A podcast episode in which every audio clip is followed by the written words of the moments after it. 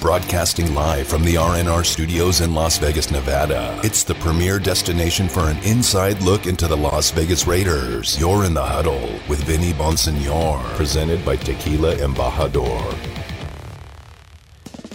We're talking overtime rules. We're talking NBA. Always a great uh, topic. We're talking new additions uh, for the Raiders, uh, including uh, Jayon Brown, the former Tennessee Titan inside linebacker. Um, he was a fifth round pick in the 2017 draft. Six foot, 226 pounds, has appeared in 66 games with 39 starts, has recorded 382 tackles, 9.5 sacks, four interceptions, with one return for a touchdown, 28 passes defensed, uh, four forced fumbles, and three fumble recoveries. Uh, graded out uh, above 60 last year by Pro Football Focus in pass coverage, so somebody that can play the run uh, and the pass. Not a bad veteran signing, um, you know. Uh, so the Raiders continue to add players, um, including uh, a safety that played for the New England Patriots. Shocker of all shocker. Um, so that is going on. Uh, What is that? Five players now that have um, that have Patriot ties. I think. I don't know them. the exact number, but you say that, and I'm like, that's it. Yeah, exactly. I, I have the list here. Uh, we'll get to it uh, in just a second. In fact, uh, our good friend Greg Bedard uh, from the Boston Sports Journal uh, is joining us on the Raider Nation guest line to talk partly about some of this Patriot pilgrimage that's heading out here west. Not just the coach, not just the general manager, not just assistant coaches, but as we're starting to see, a lot of players are coming out here uh, with the new coaching staff and new general manager. Greg Bedard, first of all, thank you so much for spending some time with us in the huddle. How are you doing, my friend? Good. What's up? Well, um, we're talking about all these Patriots that are coming out uh, west to join uh, Josh McDaniels and the coaches that he's bringing from New England here, and um, I guess not a big surprise, right? I mean, they're, they're going to be able to bring some understanding of the offense and uh, now on, on defense as well. Uh, but no big surprise for you that uh, that this is the, the the the road that they're that they're taking. No, not at all. And I think a couple of weeks ago, Vinny, we sort of talked about it. I was like, well, you you tell me where the Raiders are a little bit short, and I probably have a Patriots related, um, you know, name for you. Uh, you know, Duron Harmon being the latest, um, not a surprise. I do think last time we talked, uh, we talked a little bit about the scheme and how they often like to go to three safeties, and it seems like the the Raiders, um, whether it's Moehrig, um, Abrams, you know, I I questioned whether they had the sort of deep free safety that you sort of need in that role, and I think I we were talking about Devin McCourty at the time, Right. um, who was of course going to be a little bit more expensive, but you know, sort of like the second or third tier of that is you know Duron Harmon, and so um, Duron, we'll see if he eventually makes the team. Um, I he probably does just because of uh, he's an incredible leader. Um, you know, really good with the media. Uh, he was a captain here multiple years. Uh, he got a little bit expensive at the end, which is really the only reason why he wasn't here anymore. And then I think, if I recall correctly, he went to Matt Patricia in Detroit. He did, who, yes. You know, of course, yeah, of course, the Patriots ties there. So um, these sort of new Patriots guys like to like to get their guys in there, and I think you know, Duron Harmon when he was here in New England. I wouldn't say he was a crucial guy. He was a nice guy in that he would be sort of the third safety in. Uh, in passing situations, he would play the deep free safety. The Patriots have a philosophy of basically get the F back, which means we're not going to give up any big plays. And now in that in that division now, that's something you have to be uh, wary of and you have to be cognizant of. And I think that Duron is the type of guy. Um, we'll see what kind of player he is at this stage, but at least what he was in New England, he gives you that security in the back end, ability to get people lined up. I think it's it's a little bit more important for them to have a few Patriots players um, at each level of the defense as opposed to the offense because you know everybody's going to be learning the offense there basically from the ground up. you know, with with Carr having to learn it, so uh, that some of their moves I have not been surprised about. I think I even mentioned Brandon uh, Brandon Bolden last time we talked. Um, you know, as sort of a utility guy for the Raiders, and I think he'll do well there. Yeah, and I, I want to stay right there. Uh, Brandon Bolden on the offensive side of the ball. Brandon Bolden, uh, running back, and then fullback Jacob Johnson, uh, both of whom you know played have longtime ties to New England, longtime ties uh, to Josh Jake or to Josh McDaniels. In in Brandon Bolden's uh, case specifically, what does he bring to the table uh, here for the Raiders? Yeah, he was mostly a, a special teams guy, sort of like fallback number three running back. If you uh, if you needed him, he would be the third guy. He was last year. I mean, they had a couple of young running backs. Damien Harris was the starter. Rhamondre Stevenson uh, was the backup. They had Sony Michel to start the year, um, so Bolden was sort of like the fourth. Then they dealt um, Sony Michel once they knew that Rhamondre Stevenson, the third round rookie uh, was going to be at least decent, and he ended up being more than that. Uh, so that that security, Bolden's sort of a security blanket. He's gonna he's he's another leader type. He's gonna he's gonna help immediately on special teams. He's great to have if suddenly you're hit with injuries at running back. I, I'll tell you, Vin. Um, you know when he he had taken the year off. Uh, the year prior um, with COVID. He was on the right. COVID opt outs. He actually went through. Um, he disclosed to us out of nowhere, I think on social media, that he had undergone uh, cancer treatments um, at one point in time with the Patriots. And when he came back, so he he had taken a year off entering last year. When he came back and he did get an opportunity to play, we were like, "Holy cow, his feet are in cement." I don't know what he's going to be able to do for them. And then suddenly, by the halfway point of the season, you know he's a, he's a he's a decent running back. I mean, he does he does a good job. He catches the ball well. He does special teams. He's sort of he's a leadership guy. He sort of checks a lot of boxes uh, for the Patriots, and he's one of those guys that they can point to and, and can talk to guys in the locker room and say, "Hey, this is how we do it here." Uh, they also brought in, like we talked about, uh, Jacob Johnson. What about uh, the big man, Jacob Johnson?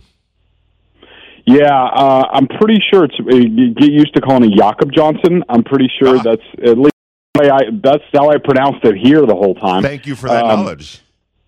Yeah, no, no problem. Uh, he was a guy who came in. He was just sort of the uh, the international player, but it didn't take very long uh, to see when he was here. You were like, you know, I think he's the best fullback that they have. And he got a chance with, I think it was James Develin got hurt. He got promoted. Didn't play full time. They even moved to Landon Roberts um, to fullback for a time. But Jakob, Jakob got his feet wet, got a chance to compete the next year. He sort of grabbed it. I will say I was a little underwhelmed with his play last year. Um, I, I didn't think that he took a step forward. He sort of plateaued. Uh, I was a little bit surprised that they went with him. Uh, I think you know, sort of his play was indicative of you know the Patriots not having a ton of interest in bringing him back, even though I don't know how much I believe in them telling him we're not going to use the fullback anymore. Uh, we'll see if that ends up being the truth. Uh, but you know, uh, he's a good, solid player. Again, helps on special teams, can catch the ball a little bit for a big guy. Um, you know, good, solid player. I would like to I would like to see him take a step forward because at times he's played really well. Other times, you know, he's he, he struggled a bit. Right. Um, we're, we're, we're, talking to Greg Bedard from the Boston Sports uh, Journal and talking about this roster construction that's going on here in Las Vegas. And, you know, we mentioned these running backs. I didn't even mention uh, Ameer Abdullah, who was also signed, and they've already got Jacob, or Josh Jacobs and, and Kenyan Drake. And um, now you look at the wide receivers with Davante Adams, Mack Hollins, Demarcus Robinson, uh, with the holdovers um, in Hunter Renfrow, and um, you know uh, that that that crew. It just seems like when you look at the various position groups, uh, and Bryan Edwards is in that wide receiver group as well. You look at the wide receiver and running back, and maybe this is sort of you know the the the general philosophy that they're bringing here but they have all bases covered. You need somebody that catch the ball out of the backfield, you got that. You need somebody in a power situation, you got that. You need a speedy wide receiver, you got that. Ball possession, slot receiver. Is that sort of how they go about their business and in, in, in, ensuring that whatever tool they may need for whatever particular situation arises, they have that tool in the toolbox? Yeah, I mean, I think I think the Raiders offensively have everything that Josh McDaniels needs, and basically is like – you know his dream scenario. Um, you know with uh, you know, a, a big boundary receiver like Adams on the outside, Renfrow inside, Waller inside, the rest of the you know the receivers, um, you know whether it's Robinson and, and Edwards and you know Mack Hollins who they bring in. You know another big thing that the Patriots people like to do is bring in guys that they're where they were played. So there's a bunch of guys like Mack Hollins who they've who they've gone against in the AFC East, and you know they brought in I think uh, somebody from the Ravens as well. Um, so they're familiar with those guys. Um, yeah, I mean, I just think, I think, you know, what they have set up offensively, they do have a little bit of everything. You know, now with Jakob Johnson at fullback, you, you know, it, it, the way Josh McDaniels is going to look at it every week, he's going to say, all right, well, what do we need? And probably, you know, the the Raiders are probably going to want to stay balanced. They're not exactly sure what they have on defense yet. That'll probably be more of a work in progress. But they have the ability to go, you know, four or five wide if they need to, or they can go, you know, 21, 22 personnel and, and with a fullback and, you know, smash mouth to death. So I think they have they have everything and McDaniels will do that. In the course of a game he'll he'll he'll do different things. So I think McDaniels and Ziegler have worked really well to give McDaniels all the tools that he needs this season. Are you surprised um, Dave Ziegler and Josh McDaniels, in terms of the big moves that they made, uh, two lightning bolts last week that I don't think anyone necessarily uh, in the in the Chandler Jones case, I don't think anyone had Chandler on the Raiders' uh, radar. Number one. Number two. Yes, Davante Adams because of his ties with uh, Derek Carr. There were always, you know, he was always somewhere on the Raiders' uh, radar. But the Packers controlled that situation, so you didn't know how feasible or realistic it was. But um, in in any on, on in, in any case, are you surprised that these two Ziegler and Josh McDaniels have taken now two massive, um, you know, uh, uh, swings and hit these two home runs with Chandler Jones uh, and, and Davante Adams. And is that a you know change of course from maybe some of the things that they were doing in New England? Uh, I yeah, I mean, I was I was surprised at how quickly they've been aggressive. Um, you know that they've chosen to be a little bit more bold than say New England. Does it surprise me? No because you know if you if you talk to a lot of those guys there privately or on True Serum, you know a lot of them sit there and say, "I don't know what Bill's doing," or you know what I don't know why we don't have this. I mean, there were years I remember, tw- you know, 2019 uh, with the Patriots was Tom Brady's last season, and Brady was frustrated the whole year. I mean, you're looking at the roster and you're like they have given McDaniels like nothing to work with. Like there's nothing here. It was I think that was the year they brought in like you know Eric Decker and some other guys, and he's you know he's out there with these slappies and joint practices, and you're just like what the hell? And then you look at the defense, and they're like three deep. I mean they were so deep that year that Elandon Roberts, who's a decent inside linebacker. He didn't get. He wasn't getting any playing time, so they moved him over to fullback. You know, midway through the year, and uh, I think that what you're seeing is both with Ziegler and McDaniels a little bit of built-up frustration over years of of you know the the moves that they would have done, the things that they've talked about doing, and were frustrated that Belichick never uh, would go there and never go for it. And I think that those guys, you know, probably talked a lot. If we ever get the chance to do this again, we're being bold. We're not gonna, you know, we're not gonna sit back and wait.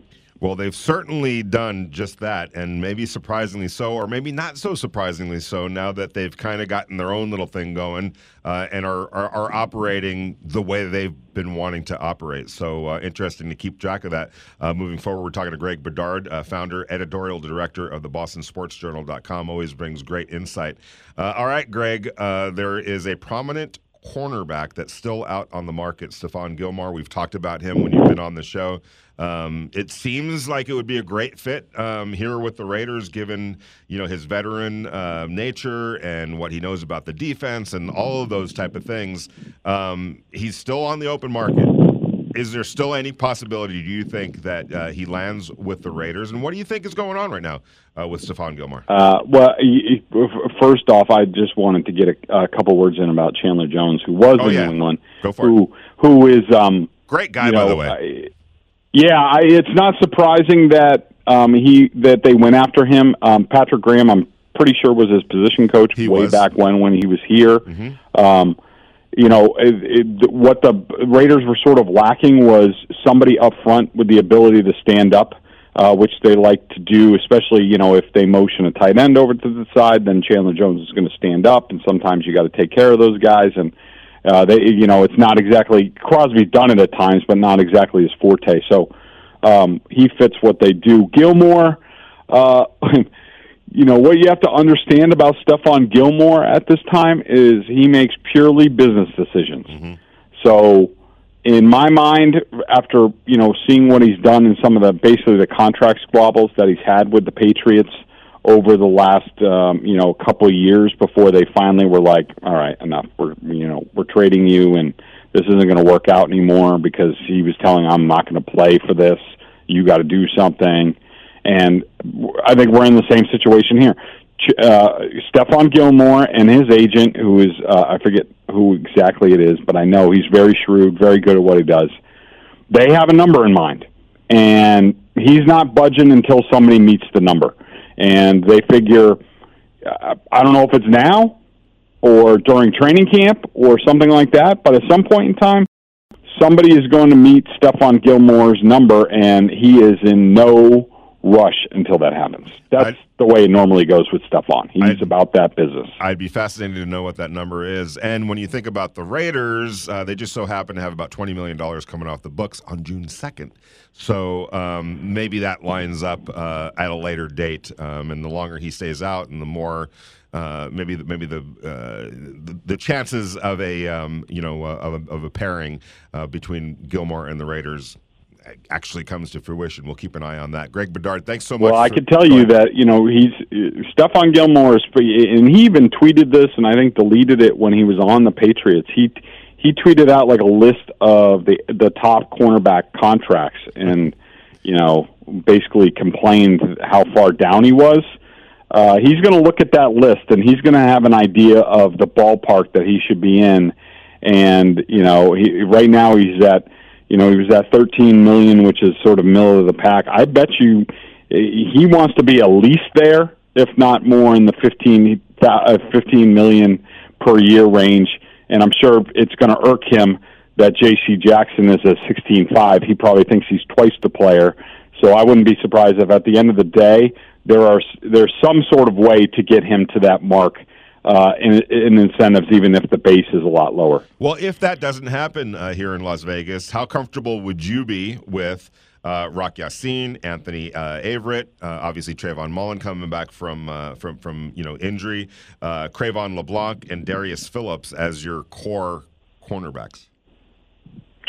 Um, it's not ideal. I mean, you would I, I, look. I'll say this. You know, Rock Ya-Sin is a guy that the Patriots played last year, so I'm sure that they, you know, with the Colts. So I'm sure you know they they have a pretty in-depth scouting report on him.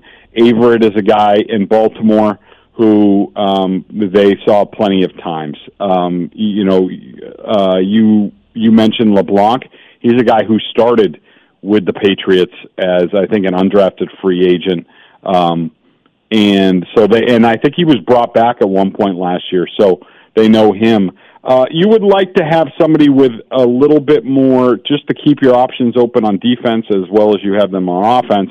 You would like to have some sort of matchup piece, man to man, if need be, especially in that division with what's going on there. Uh, Gilmore is the type of guy that could give you that, but uh, right now the Raiders don't have it, and you would like you would like to have it. Yeah, uh, I agree on that point. Uh, Greg Bedard, thank you so much for spending some time with us in the huddle. Truly appreciate it. Uh, take care of yourself, and uh, not sure I'll see you next week in Florida at the owners' meetings, but if I do, I'll come by and say what's up. Thank you, man. Sounds good. See you, bud. You too. Uh, Greg Bedard from the Boston Sports Journal, uh, shedding some light on all things Raiders, some of which uh, ties, some of which ties in uh, with the New England Patriots, and well, maybe we'll see Stephon Gilmore uh, at some point. Um, it it kind of makes a lot of sense that he's going to wait a little bit, as he should. Be patient, have your number, and and don't budge from it. And maybe at some point, when some more money comes off the books uh, for the Raiders, maybe that's a uh, a match that's uh, ultimately made at some point down the road. We'll see. You're in the huddle with Vinny Bonsignore, brought to you by Tequila Embajador Raider Nation Radio 920 AM on a Thursday. Interact with the show. Text Vinny at 69187 or tweet at him at Vinny Bonsignore. This is In the Huddle with Raiders beat writer Vinny Bonsignore on Raider Nation Radio 920 AM. couple of new Raider players on the roster. Uh, Jayon Brown uh, was signed, a uh, former Tennessee Titan inside a linebacker. Uh, can can defend the pass. Has shown that he's got a nose for the football. Um, so uh, he comes in at inside linebacker to compete for a job. Uh, and then also earlier today, Duron Harmon, the safety, can play both safety positions. Understands the New England Patriot or the uh, defense that Patrick Graham uh, is is bringing uh, with him to Las Vegas. So another veteran with some familiarity with what's going on here uh, on the defensive side of the ball. So. Um, uh, you know, it, it, no big surprise. Again, kind of like last year, Gus Bradley um, went out and got some players that were familiar with his system. That's exactly what uh, Josh McDaniels is doing on the offensive side of the ball, and then Patrick Graham on the defensive side of the ball. Uh, we're going to go out to the Raider Nation guest line and welcome in my good friend uh, Rich Ohrnberger, who um, is uh, a former NFL player, played um, you know with the New England Patriots, so kind of knows what's going on um, from that perspective. also does great radio work as well in the San Diego uh, area. Uh, Rich, how are you doing, my friend? Really good. How you doing tonight, Vinny? I'm doing very good, and um, I wanted to bring you on because I wanted you to, to make sense, Rich, of all the craziness that's happening in the NFL right now. Every time we turn around, some big move is happening, some players getting traded. Um, it's just craziness right now. And I wanted to ask you first and foremost all, we're seeing all these teams now trade for veteran players, established veteran star players. The Rams have been doing it for a little while in Los Angeles, and I'm wondering if people are trying to take a page out of that book because if you look at it, I think eight teams, Rich, have traded out of the first round. There's eight teams that don't have first round draft picks because and most of them have traded out to go get star players or, or established players. Are we seeing a new trend in how um, teams are going about their roster building? Yeah, I do think that there's been a little bit more of a. Uh, well, let's let's first start here. It's a copycat league. Yes. So as soon as any front office, or frankly any offensive or defensive system, has any sort of success, all of a sudden you're going to see this spread like wildfire throughout the league. Um, and by wildfire, I mean even if it's for example, 25% of teams trading out of the first round. That's a huge percentage. Mm-hmm. Um, I would love to see what it compares to years past, but it's it's very interesting how teams are looking at draft capital now. Whereas before, you looked at it basically like a futures play. Most teams are looking at more like a now play. How can we get better right now with this current capital? And Les Snead and the job that he and Sean McVay have done have really convinced, I'm sure, a lot of front offices, general managers, and owners, frankly, across the league that that is a a compatible uh, philosophy for them.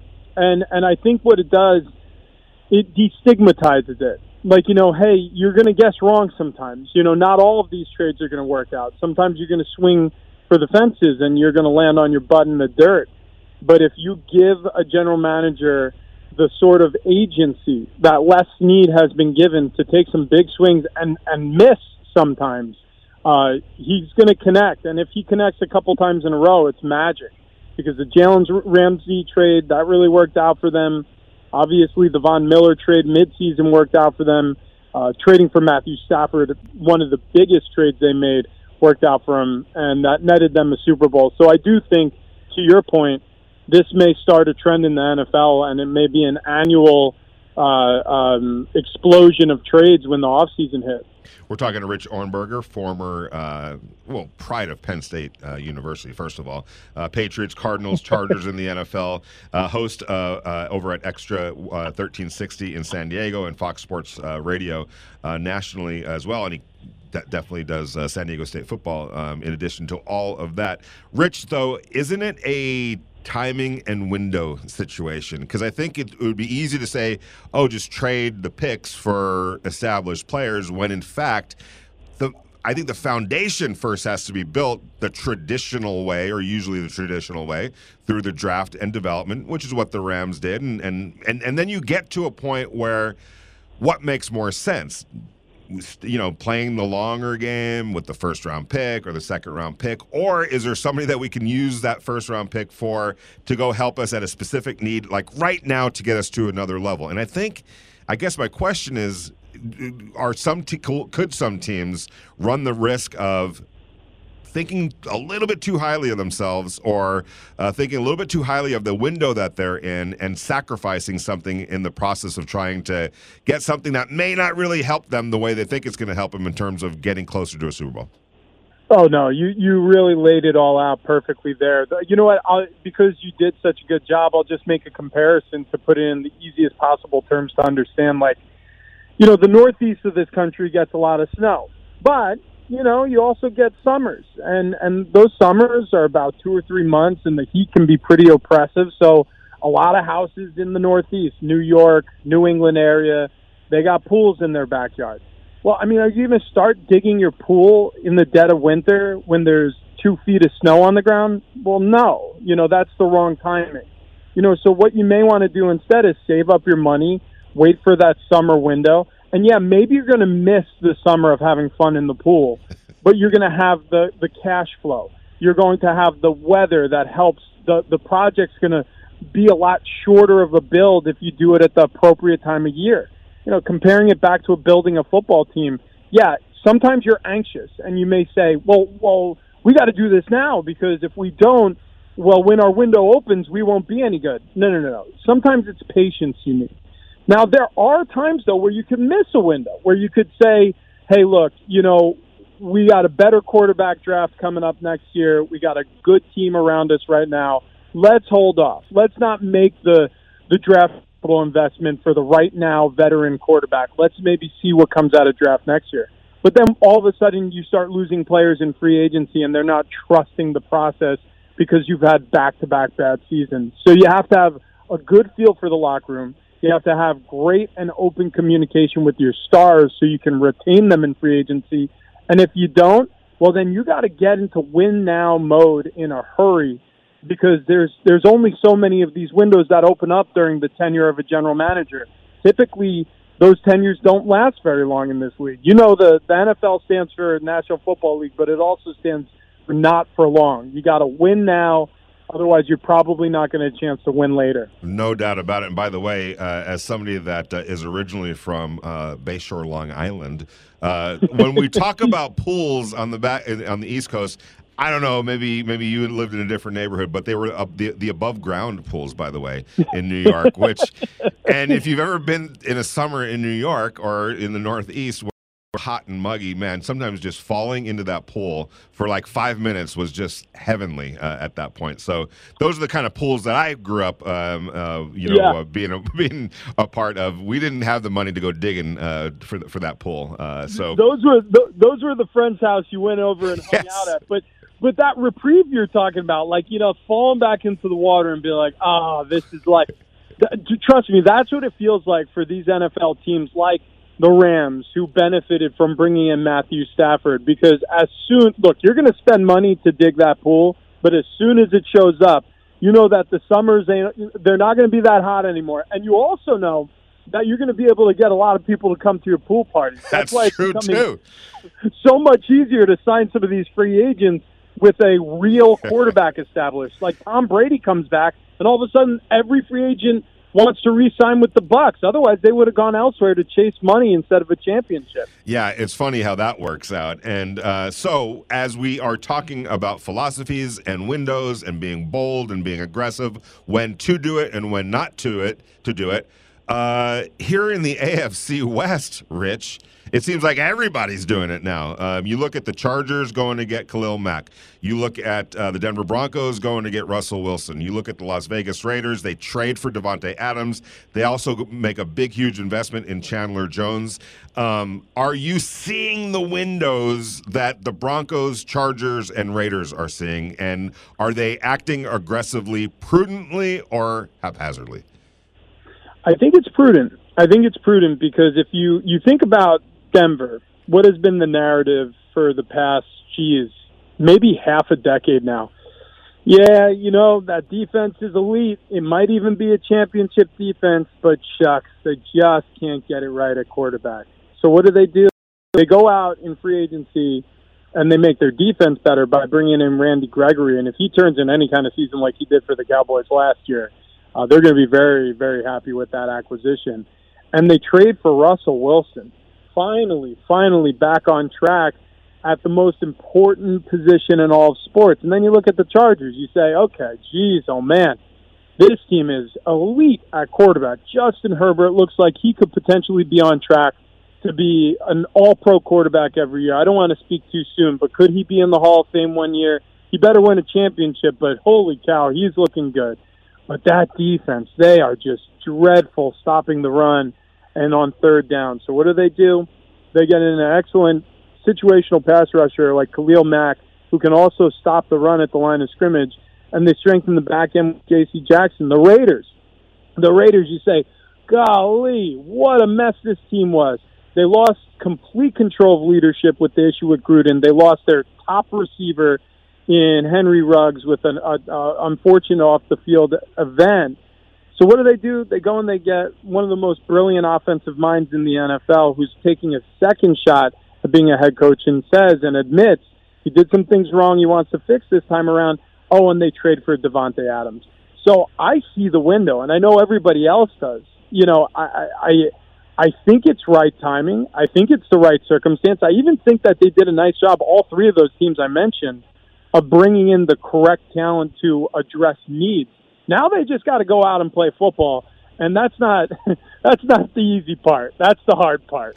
Absolutely. And, you know, when we talk about three teams that have taken pretty big steps forward, we're going to find out how big uh, when it gets out on the grass in September. But on paper, the Raiders, the Broncos, and the Chargers have definitely uh, pushed it forward uh, for each organization. On the other hand, yesterday, uh, we see a uh, Kansas City Chiefs team that I, I don't think there's any way to better explain it than saying they took a step backwards, uh, Rich. I don't know if you agree or not, but you know when you think about uh, Tyreek Hill and the whole package that he was and what he meant um, individually and collectively to that offense, Patrick Mahomes, Travis Kelce, the whole operation. It's going to be difficult to replace that. Now, they may redo it. They're probably going to have to and figure out a different way. I'm sure Andy Reid is already cooking up ideas on how to do that. But there's no doubt that that was a severe loss for them. Um, and to me, they're the one team in the in the division that may have taken a step back. How big of a step back do you think they may have taken? I, look, I mean, they are short up at quarterback seemingly for the for the next ten years, right? Um, but I do agree with you when you look at the overall picture. Are the Chiefs a better team on the other side of this offseason so far? The answer is absolutely not. The answer is absolutely not. I I think the Chiefs are going to have to draft extremely well for them to have a season that looks anything like it looked last season. Now, again, these games still have to be played. Um, they could get fortunate, you know, and this happens where it's a down year in the division due to injuries to their opponents or what have you. But I mean, every other team in the division leveled up, and you kind of leveled off in terms of free agency acquisitions and trades. So um, I look, they better turn some of that draft capital they got from from the Tyreek deal from Miami into real, you know, can do right now players that can help this offense, which all of a sudden is not limited, but they've lost that who you're going to double threat, right? It used to be Travis Kelce, Tyreek Hill. You got to commit two defenders to one of them. There are only so many defenders you can have on the field at the same time. So who are you going to double? Like, who do you consider the biggest threat? Is it 10 or is it 87? And so losing Tyreek Hill in this trade, you lose that threat. So either A, Mecole Hardman has to finally step up into a role where he becomes the guy. Juju Smith Schuster turns into the guy, which I don't look he, physically, he's not as gifted as Tyreek Hill, and he's never had, a, I mean, across the board, the sort of seasons that Tyreek Hill have had. But maybe working with Patrick Mahomes will change things they've got to find somebody electric in this draft to replace some of that production because uh, Tyreek Hill is a Ring of Honor player. At Arrowhead whenever he decides to retire. He's obviously a huge part and piece of that Super Bowl winning uh, franchise now. Uh, it's it's it's a tremendous blow. So yeah, while the while the Denver Broncos, the LA Chargers, and the Las Vegas were better, to your point, I definitely think the Chiefs regress some, at very least on paper, if not on the field as well. Taking it outside the AFC West, uh, if the Chiefs have taken a step back, uh, like we think that they have, uh, who benefits most outside of that division? You look at the Bills, and I mean, if we want to just talk about that playoff showdown where it went down the wire and into overtime, I mean, the Bills got better this offseason. Uh, you know, how much better, I don't know, but Von Miller looked exceptional in the second half with the Rams and then into the postseason, and they spent a lot of money on Von. It's only really what amounts to being a two-year deal, so it looks like a bigger contract than it actually is.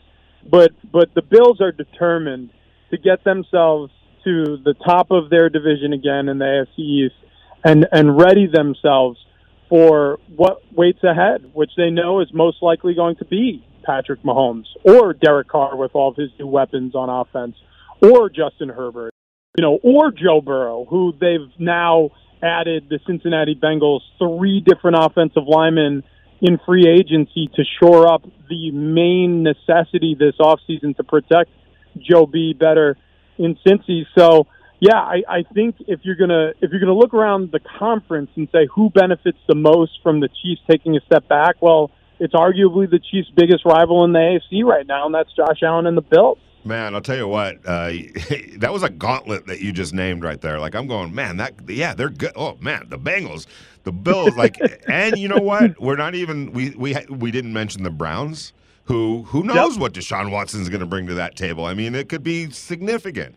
The Baltimore Ravens get Lamar Jackson back healthy. They're always going to be formidable. And I got to ask you this before we let you out the Miami Dolphins, all of a sudden, that changes the, Tyreek Hill going there uh, with Waddle across the the line, you know, uh, on the other. And, and what they've done on the offensive line, the speed that they have, so bringing back basically Flores' defense, and a lot of his assistant coaches are there. I think they're going to play the same system. Are we, you know, should we keep an eye on the Miami Dolphins after the move that they made yesterday, and and you know, bring in the, the, the big offensive lineman too, Armstead? Oh, that's right. Yeah, and a guard. Yeah, they yes. got a guard and a tackle. Well, and I say a tackle. You know, Terron Armstead is one of the best. He's elite. Um, he'll do a nice job for them. And then, like you said, uh, bringing in Tyreek Hill. They already have Jaylen Waddle, who, if you haven't seen enough of him, you're going to see a lot of them this season with Mike McDaniels in this offense. And Mike Gesicki, they brought in Chase Edmonds in free agency they brought in Raheem Mostert, yep. uh, who's been hurt but is a beast of a player. You could do those two back and and frankly three back backfields with Tyreek and Chase Edmonds and Mostert all aligned in the backfield. It's a matchup nightmare. I mean, and Mike McDaniel's is cre- uh, McDaniel is creative uh, creative enough to use all of these talents that he has. I really think he proved that during his time with the 49ers. Now, did he call plays on game days? No. No, he didn't. Um, so he's going to have to get used to that role. Has he ever head coached? No, no, he's never done that either. So he's going to have to get used to that role. But if he can put together an offense like we saw last year from the San Francisco 49ers, who had an underwhelming quarterback, lead them all the way to an NFC championship game, look out. Because I think Tua, all Tua needs to work with these pieces in place is time. He hasn't been well protected since he left Alabama. We saw the results at Alabama. This is a guy who earned his learner's permit driving Ferraris. Those receivers at Alabama were great. So I think if he gets some time in the pocket, he could be a special quarterback at the next level. I'm not going to say he's going to be elite, but he could be solid enough to lead this team into the postseason if they can shore things up around him. You know the only downside I see, Rich? Yeah, what's that? They don't kick off next week. I'm already fired up just listening to uh, you break it all down. That it's not that it, we don't have a game on Sunday. Dang it! Um, that's the only downside I see. But it's been exciting. It's been fun. It's been exhilarating. Uh, this past week uh, in the NFL, they haven't even played a game, and they're stealing all the headlines for all the right reasons. Rich, thanks for coming in uh, the huddle and making sense of it all uh, and getting us all fired up. I'm ready to go uh, play a game right now myself. So I appreciate it, brother. Thank you very much. You're ready. I'm not. I'm retired. Enjoy it. Enjoy it, Rich. Thank you so much, though. You got it, Vinny. Talk to you soon. You got it. Uh, that's Rich Ohrnberger, the former uh, pride of Penn State University, Patriots, Cardinals, and Chargers offensive lineman, uh, and current host over at XTRA 1360 in San Diego. Also hosts nationally on Fox Sports Radio. You're in the huddle with Vinny Bonsignore, brought to you by Tequila Embajador, Raider Nation Radio 920 AM on a Thursday.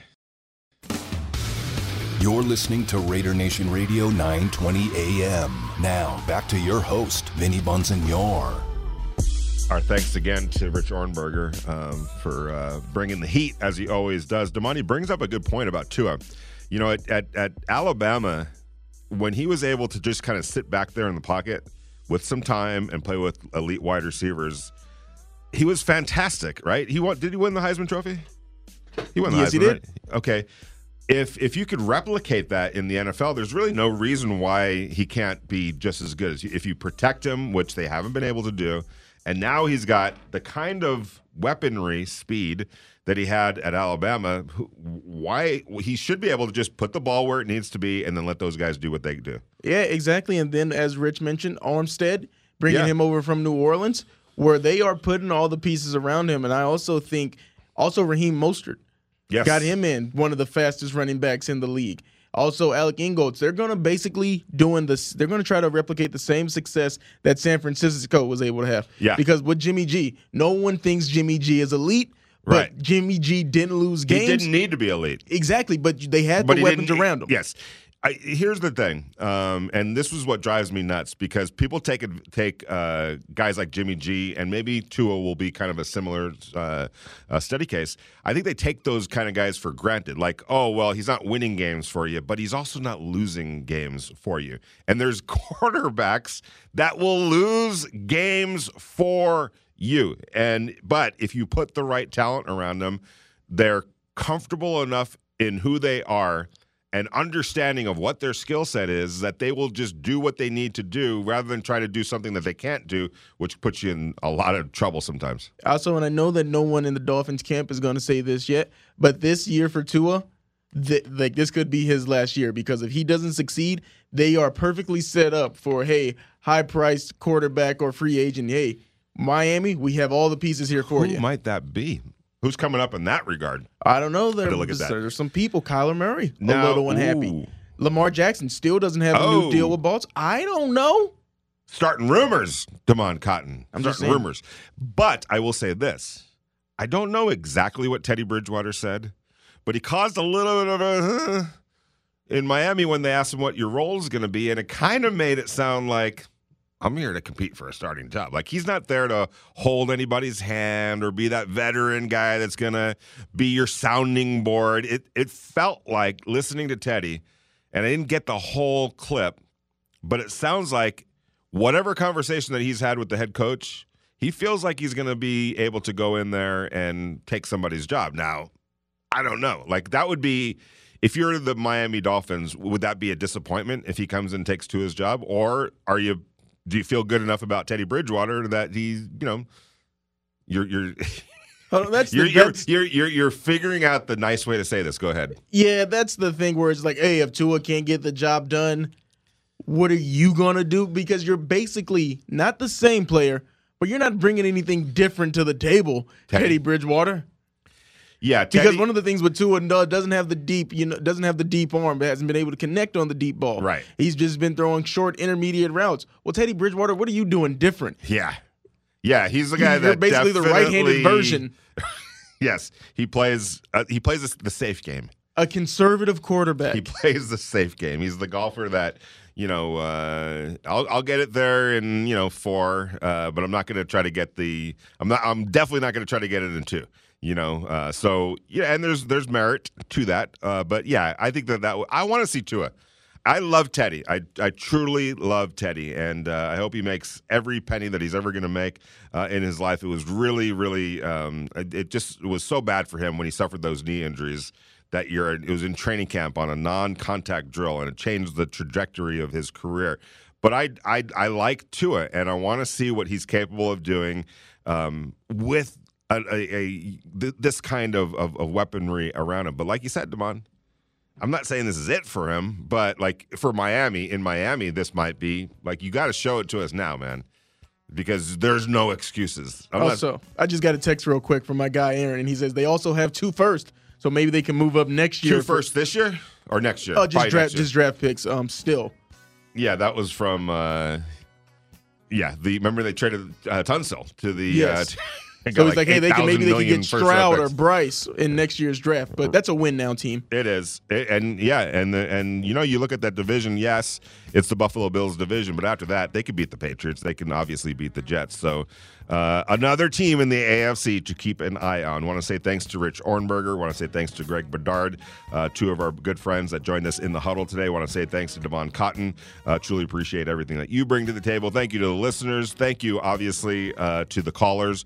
Uh, appreciate it. We're going to be back at it tomorrow at the Treasure Island Hotel, the Golden Circle Sportsbook from 4 to 6. Uh, come join me over at the uh, Golden Circle. Watch some college basketball, NCAA tournament. It's always a fun time. Great food, great drinks, free parking at the Treasure Island Hotel. We'll see you tomorrow, 4 to 6 in the huddle, Raider Nation Radio 920 AM.